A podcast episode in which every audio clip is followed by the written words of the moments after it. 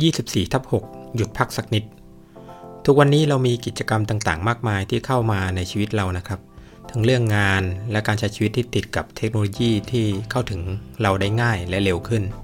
ผมจำได้ว่าสมัยก่อนเนี่ยถ้าเราจะติดต่องาน ต้องโทรหากันนะครับ เราก็ต้องรับสายแล้วก็คุยกันจนจบนะครับแล้วก็จบเรื่องไปนะครับ ถ้าจะมีการคุยใหม่ก็ต้องยกหูโทรคุยกันใหม่ แต่ด้วยเทคโนโลยีที่พัฒนาขึ้นนะครับวันนี้เนี่ยมี Line นะครับมี collaboration platform ต่างๆ ในการติดต่อสื่อสารเนี่ยรวดเร็วขึ้น เช่น Microsoft Teams Asana นะครับทำให้การประสานงานเร็วขึ้น อันนี้คือข้อดีนะครับ แต่อย่างไรก็ตามผมก็คิดว่ามันมีข้อเสียนะครับ ผมคิดว่ามันระบบแพลตฟอร์มพวกนี้เนี่ยนะครับมันขยายกรอบเวลาในการทำงานของเราให้ถ่างขึ้น จนเราอาจจะมีปัญหาเรื่อง work life balance ในที่สุดนะครับ ลองนึกภาพดูนะครับ ถ้ามี notification เข้ามาถึงเราเนี่ยเราอดใจอ่านนะครับ หรือจะไม่ตอบได้นานขนาดไหนนะครับถ้าเราทำได้จริง ๆ เนี่ยเพื่อนเราหรือหัวหน้าเราที่ส่งข้อความนั้นมาเนี่ยจะมีฟีดแบ็กอย่างไรบ้างนะครับ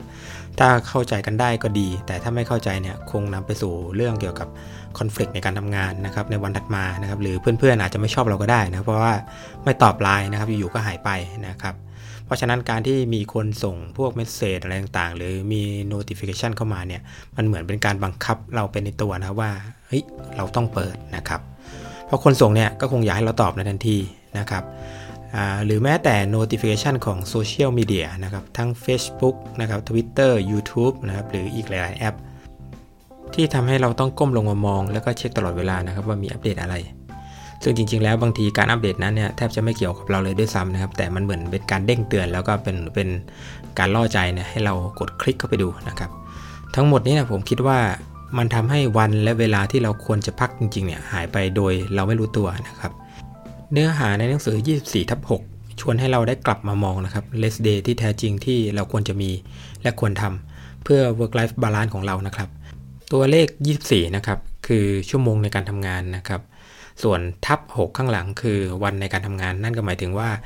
ในอาทิตย์หนึ่งเนี่ยเวันเราควรจะมีวันพักอย่างน้อยนะครับ สัก 1 วัน เป็นวันที่เป็นวัน less day ที่แท้จริงนะครับ เดี๋ยวเรามาดูกันนะครับว่า less day ที่ผู้เขียนได้นิยามไว้เนี่ยควรจะเป็นในลักษณะไหนนะครับ เริ่มต้นนะครับวันพักผ่อนเนี่ยเป็นวันที่มักถูกกำหนดโดยทั่วไปอยู่แล้วนะครับเช่นชาวฮิบรูเนี่ยมีการกำหนดวันที่เราเรียกว่าวันสปาโตนะครับหรือเป็นวันสำคัญทางศาสนายูดาห์นะครับสปาโตเนี่ยมาจากภาษาฮิบรูนะครับหรือสปาดนะครับแปลว่าพัก ตามความเชื่อ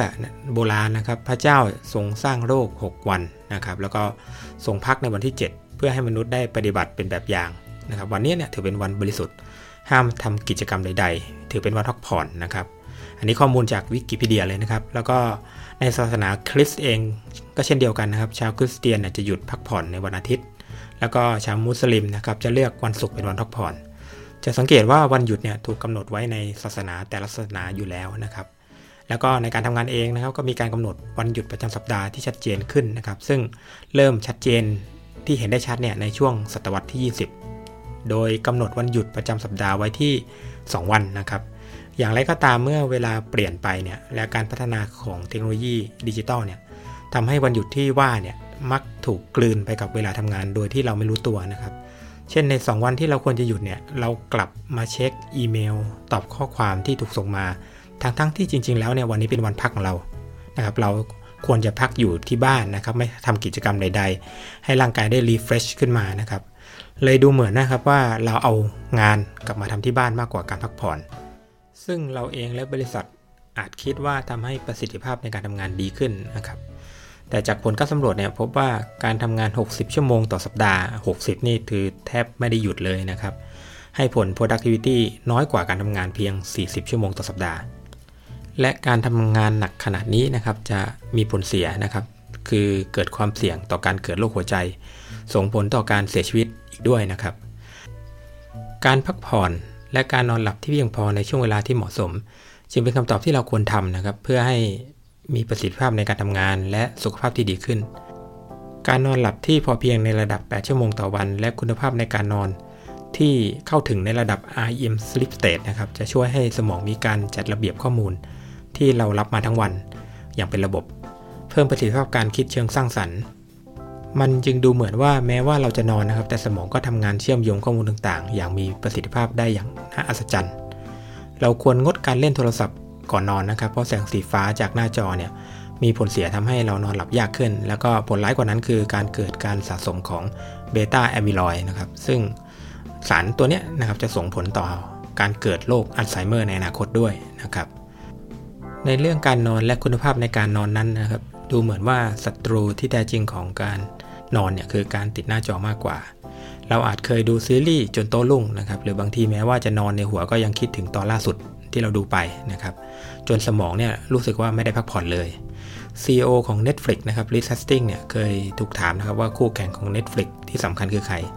แทนที่เขาจะตอบว่าเป็น Amazon หรือ HBO นะครับแต่เขากลับบอกว่าคือการนอน นั่นค่อนข้างชัดเจนนะครับว่าธุรกิจประเภทสตรีมมิ่งเนี่ยกลยุทธ์นะครับคือการทำให้ คนอย่างเราๆเนี่ยนั่งอยู่กับหน้าจอให้นานที่สุดเท่าที่จะเป็นไปได้นะครับ ซึ่งแน่นอนนะครับเขาต้องใช้ทุกวิถีทางในการทำให้เราอยู่ติดหน้าจอนะครับ แน่นอนว่าการใช้โทรศัพท์มือถือนะครับที่มีเครือข่ายอินเทอร์เน็ตที่รวดเร็วและกว้างไกลนะครับทำให้เราสามารถเข้าถึงข้อมูลได้อย่างง่ายดายเพียงคลิกแรกเนี่ยก็จะมีคลิกตามมาเสมอ มันจะเป็นเหมือนการเชื่อมโยงการสัมผัสที่บังคับให้เราจมอยู่กับมันอย่างไม่มีที่สิ้นสุดนะครับ ลองนึกถึงช่วงเวลาว่างๆ ที่เรานั่งคิดอะไรเงียบๆ หรือยืนคิดอะไรคนเดียวในห้องนะครับ หรือตามป้ายรถเมล์ช่วงเวลาที่เคยสัมผัสนั้นเนี่ยเราไม่ค่อยคุ้นกับมันแล้วนะครับ สมัยก่อนเนี่ยอาจจะมีช่วงเวลาจังหวะนั้นบ้างนะครับ เพราะทุกวันนี้สมองเหมือนจะสั่งการให้เราทำการหยิบมือถือขึ้นมานะครับเช็คนู่นเช็คนี่อยู่ตลอดเวลา จินตนาการนะครับ ช่วงเวลาว่างๆเนี่ยความคิดของเราเนี่ยจึงไม่มีโอกาสลูดแล่นเหมือนแต่ก่อน เพียงเพราะทุกกรอบของโซเชียลมีเดียฟีดข้อมูลเข้าสมองอย่างต่อเนื่อง ทั้งที่บางครั้งเนี่ยเราอาจจะไม่ต้องการเลยด้วยซ้ำนะครับ แต่เราไม่รู้ตัวนะครับ เพราะว่าเราได้เสพมันไปแล้วด้วย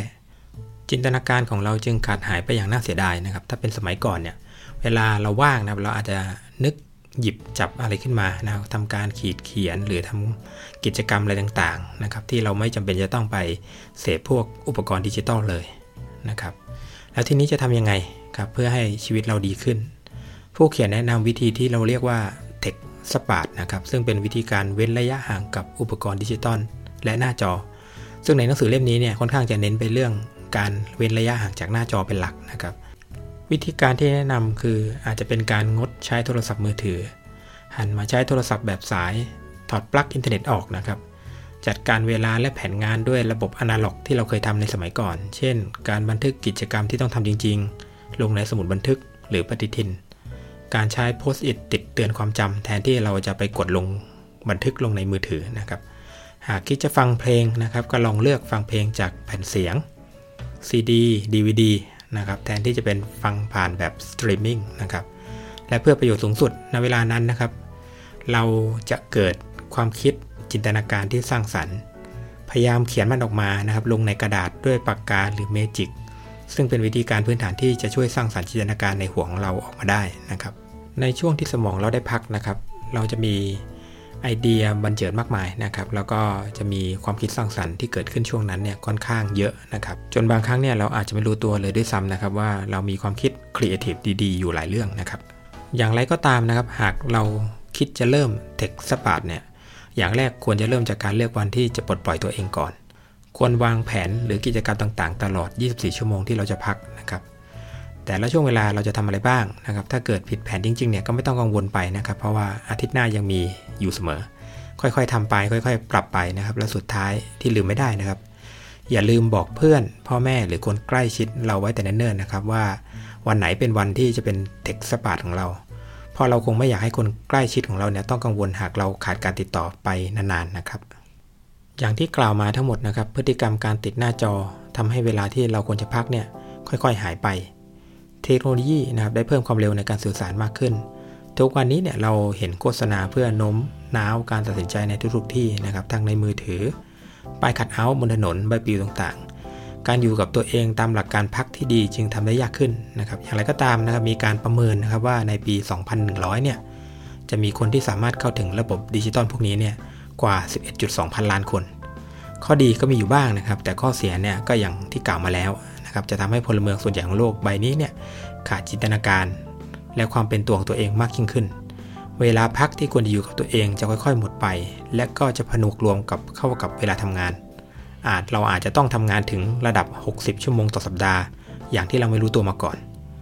คำถามคือเราอยากไปถึงจุดจุดนั้นจริง ๆ หรือเปล่า หรือตัวเราอยู่จุดนั้นแล้วนะครับ ลองให้เวลากับตัวเอง และลองถอดปลั๊กนะครับแล้วก็อยู่กับตัวเองให้มากขึ้น เราอาจจะค้นพบจินตนาการที่เราไม่เคยพบจากตัวเราเองก็เป็นได้นะครับ